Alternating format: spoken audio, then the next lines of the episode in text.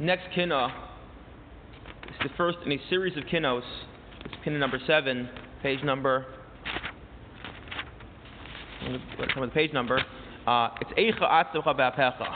How can you rush your wrath? And this is the first in a series of kinnos to begin with the word Eicha. Eicha, a word which comes up, which Eicha, a word which comes up obviously beginning of Megillah's Eicha, but it comes up throughout the Torah a couple times. The word Eicha is a very interesting word. The first time it comes up is HaKadosh Baruch Hu, God turns to Adam after, after he eats from the Eitz after he eats from the, the, forbidden fruit. And he says to him, Ayeka, same root of the word Eicha. Thank you so much. That's very helpful.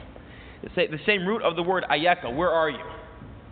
Rabbi Soloveitchik says, again, there's me a lot of quoting from Rabbi Soloveitchik. I'm using his, I'm using his, uh, his this wonderful kinos.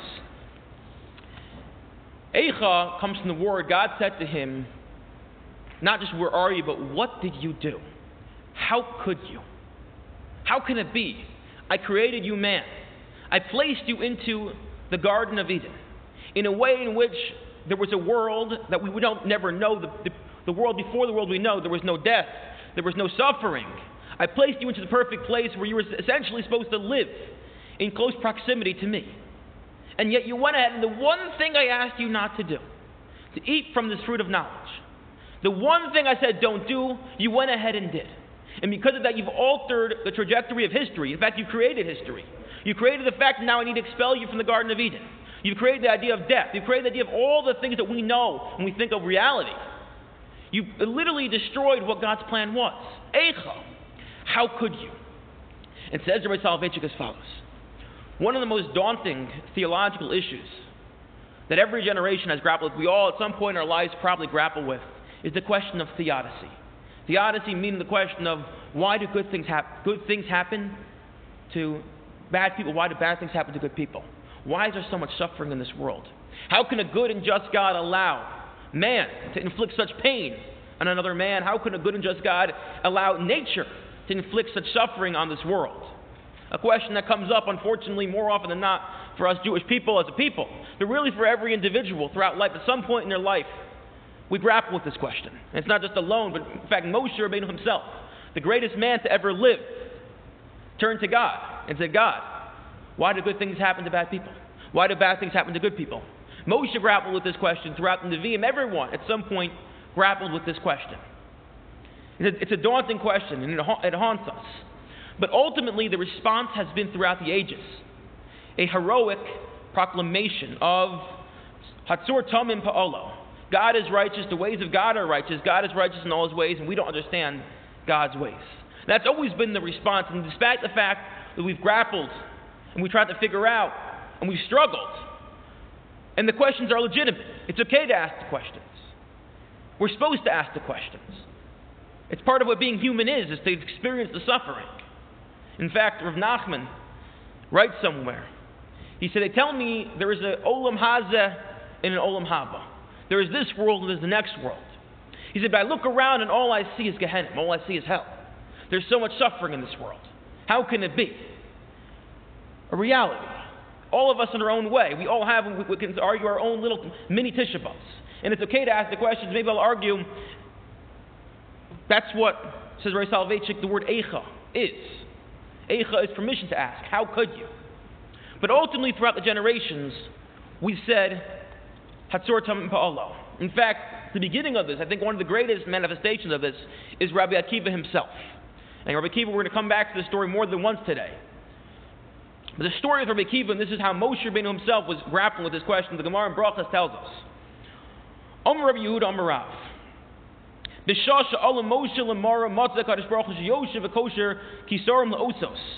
Moshe Rabbeinu, when he went up on the mountain, he finds Hashem writing the Torah. But more than that, again, what it exactly means, it's more metaphorical, but Moshe Rabbeinu found God writing the crowns on the Torah, right? When we get in Aliyah, we open up the Torah, we see it's not just the letters, but also the little crowns there. Those little crowns, the little lines on top of the Torah. So he says God is tying the crowns to each of the letters. So what does Moshe say? He says, Why are you doing this? What's the point What's the point of writing these, making these little, these little crowns? Amrlo Adam Echad Yesha Besov Va'akiva ben Yosef Shemo. So God says to Moshe, let me explain to you. In many years from now, there's going to be a man by the name of Akiva ben Yosef, the great Rabbi Akiva we know. Sha'asil Ledorish, I'll call coats the coats, Talin Talin Shal Halachos. That he's going to find a way to derive from each and every thorn of these crowns mounds and mounds of halachos. The imagery there. From each little line, he's going to find ways to dorish, to explain and explicate the Torah based off the symbolism of all these crowns. What he's saying to him is that here is a great and holy person, a person who is one of the greatest. You know, Moshe, and you may have been the greatest leader, and we see actually, we're not going to get into that part. Oh, we'll we can read it. So Moshe says, Who is this great man? Who is this man who's so great that he's able to look at a letter on top of the crown and literally explicate entire areas of Torah? I want to meet this man. Because I, Moshe Rabbeinu, clearly can't. So God, what does God do? He goes, so Moshe Rabbeinu, God takes Moshe Rabbeinu and puts him in a time machine, and he travels all the way to the times of the Kiva ben Yosef, the times of the Chorban, that's when he lived, and he places him in back of the classroom, way back there, where, where Leonard and Stu are sitting. And Moshe is listening to what Rabbi Kiva is teaching, and he does not understand a word. He doesn't understand anything. And he gets very depressed. He's very depressed. How can I not the Torah? Like, how do I not understand what's going on here? Until until there was a moment where one of the students raises his hand and says, Rabbi Akiva, Rabbi Akiva, minalach. How do you know this and that law? Your teacher says, where, where do you know it from? So Amulehen, so what does Rabbi Akiva say to them? Halacha l'Moshe Sinai um, Sinai. This comes from halacha from Moshe from Sinai. As if to say, Moshe is sitting there in back of the classroom and he recognizes there was a development of Torah Sheba'al Peh. The Torah develops. But ultimately, it all came back to, from him. At that point, he feels better. Neshaibu though. he's pacified, his mind is put at ease, and he realizes that Akiva ben Yosef, Rabbi Akiva, just one link in the great Masoro of constantly developing the Torah as we, we delve further and further into it. So what does he do? He goes back to HaKadosh Baruch Hu, Moshe Rabbeinu goes back to Hashem, and he says the obvious. If this is a man who's so great, he's able to derive halachos from the little crowns on top of the Torah. If this is a man who's so great that he is the teacher, and if we'll see later, the teacher of literally everything we have comes from Akiva ben Yosef, comes through the great Rabbi Akiva. If this is a man who's so great, show me what was his ultimate reward. How was he rewarded? What life did he live?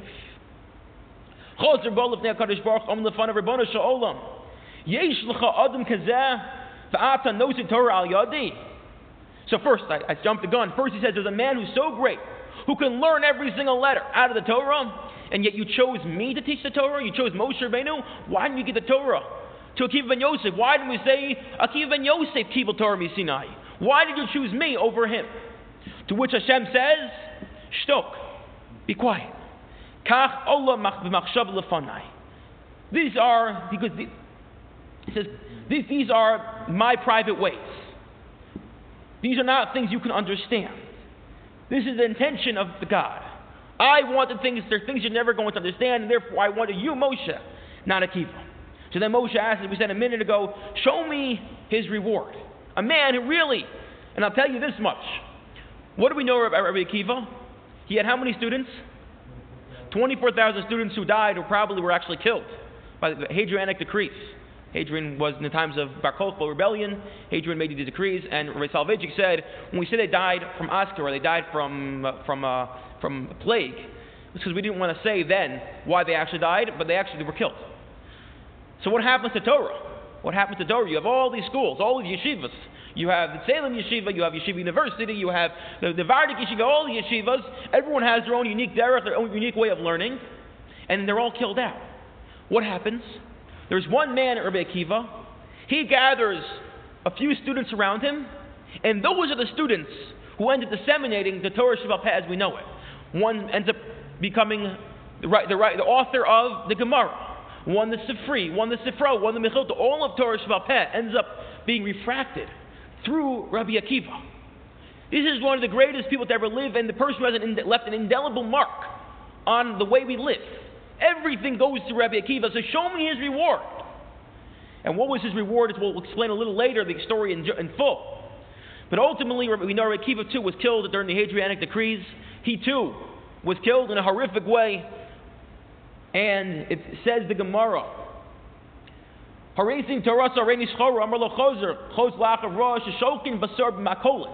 He sees they were weighing his flesh in the marketplace on a scale. As he sees that ultimately he was murdered in a horrific way, his skin was flayed from his body. A horrific, horrific way. So what does Moshe Rabbeinu say? He says that what we all were thinking whenever we confront tragedy. He says to him, Amr Shalom, Zu Torah, V'zu Scharasa. This is your Torah. This is the reward you get for keeping the Torah. A horrific death, public mutilation, and then ultimately literally being tortured to death. Zu Torah, zu scharasa, a refrain I add, which has been said over and over again. Even the malachim themselves, we'll see soon, said it. The angels them said. And what does God respond? What does God respond? Shto, be quiet. Kach olab lefanai. Be silent. This intention arose before me. We are puny human beings. Do we really think we can comprehend the mysterious ways of the great and awesome God? Is what the, the Gemara is telling us. In fact, we're going to read soon the Kina of Arzei HaLevanon. Arzei HaLevanon talks about the, the, ten, the martyr, uh, the, the, the, death of the ten martyrs. There is a parallel to this, where we, we read it one other time during the year, and that is when? Yom Kippur. Yom Kippur, we read it in much greater detail. And when the, in Yom Kippur, in the, it's not a Kina then, it's a Slicha. When we read it then, listen to what the listen to what the, the, the we say on Yom Kippur. Sarfei Malat B'mar, when they saw the way Rabbi Kiva was his skin was flayed and murdered, the angels, this is not Moshe Rabbeinu, these are the angels, the loftiest beings. They start to scream. And what do they say? The same words. Zu Torah v'zu scharasa. Here is a person who lived a life, and for that matter, all ten of these people who lived the life that we were supposed to live, the ideal life. More than any of us lived a perfect life. This is your Torah, this is the reward.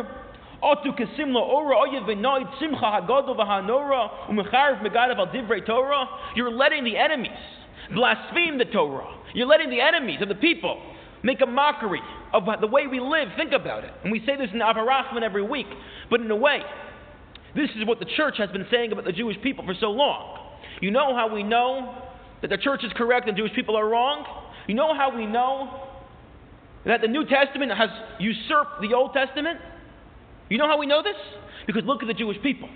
There are people who are battered. There are people who have, if you've seen the famous statue, which is found in multiple places, I believe it's outside the Sistine Chapel.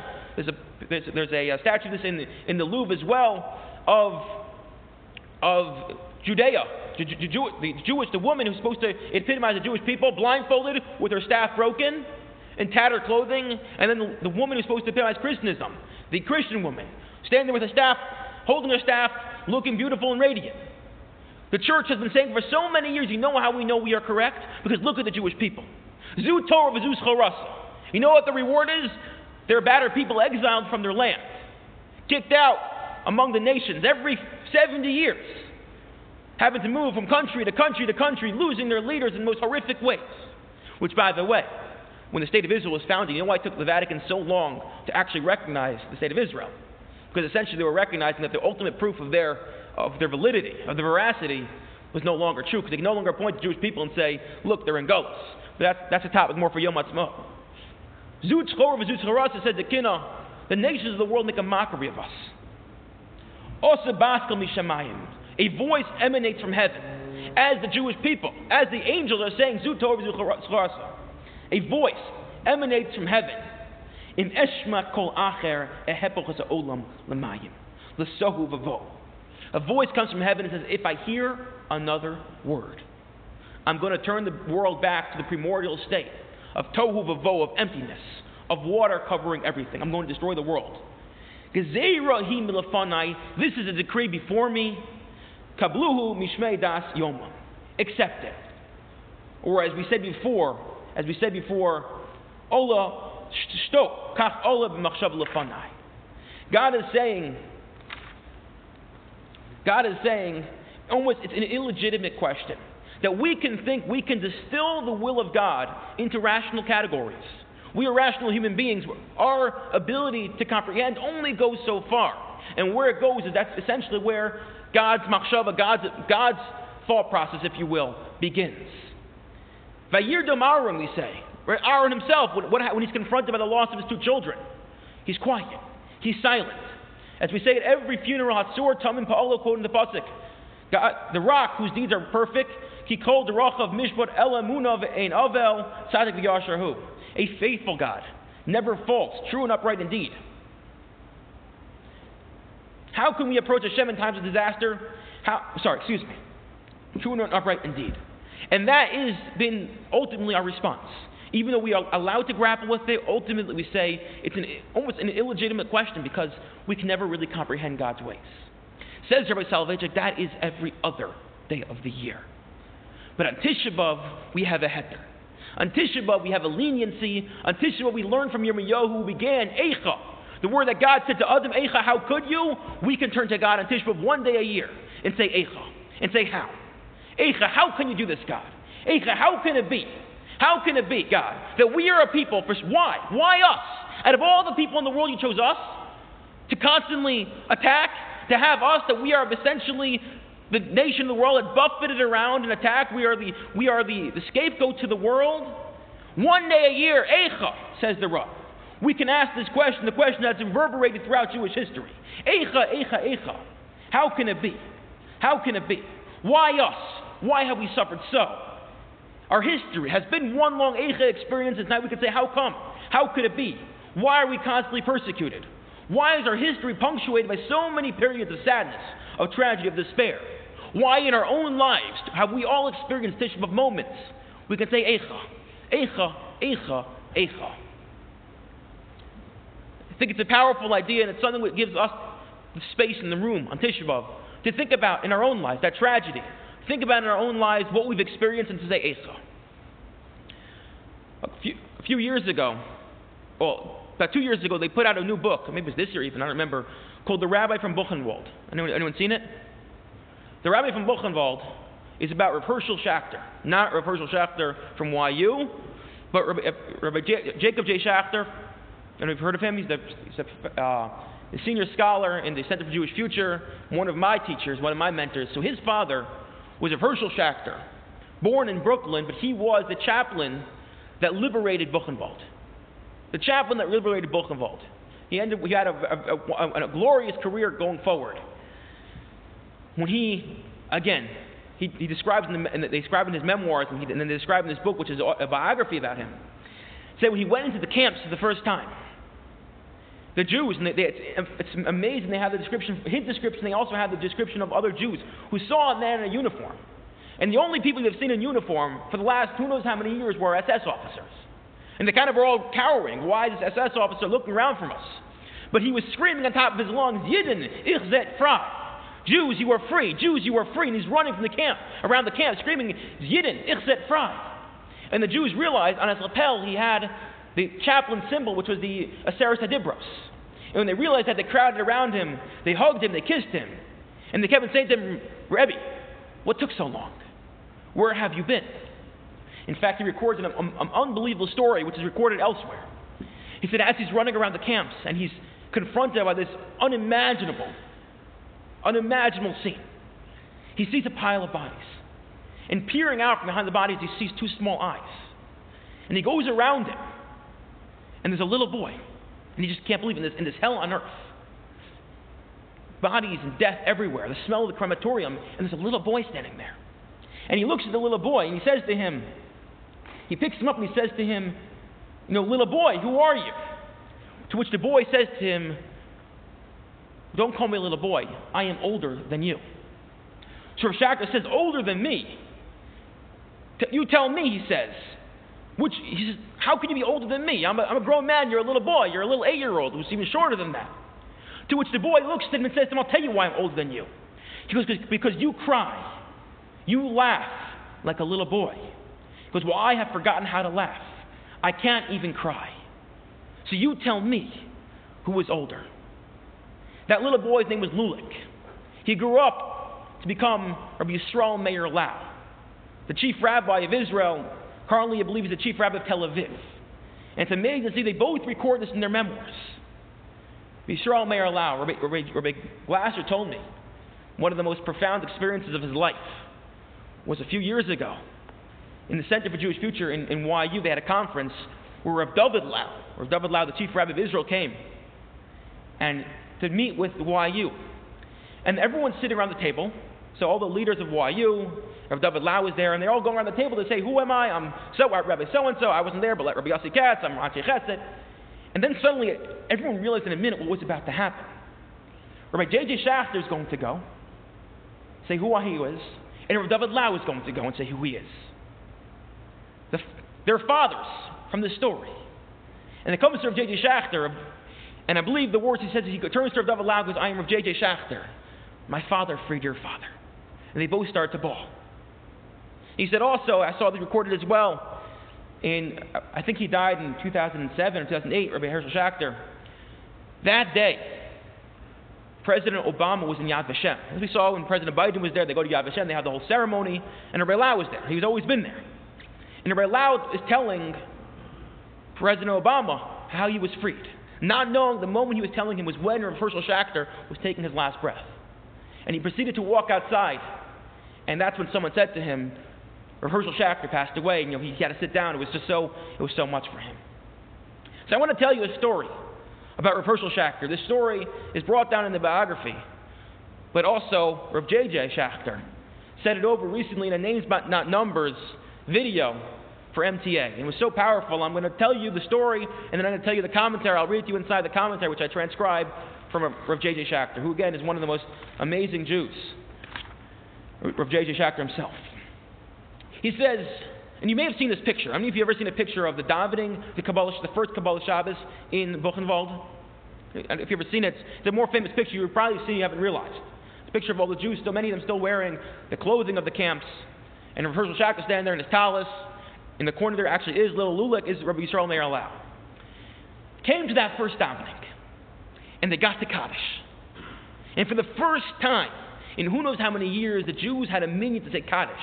Yiskadel v'yiskadesh shmei Rabbah.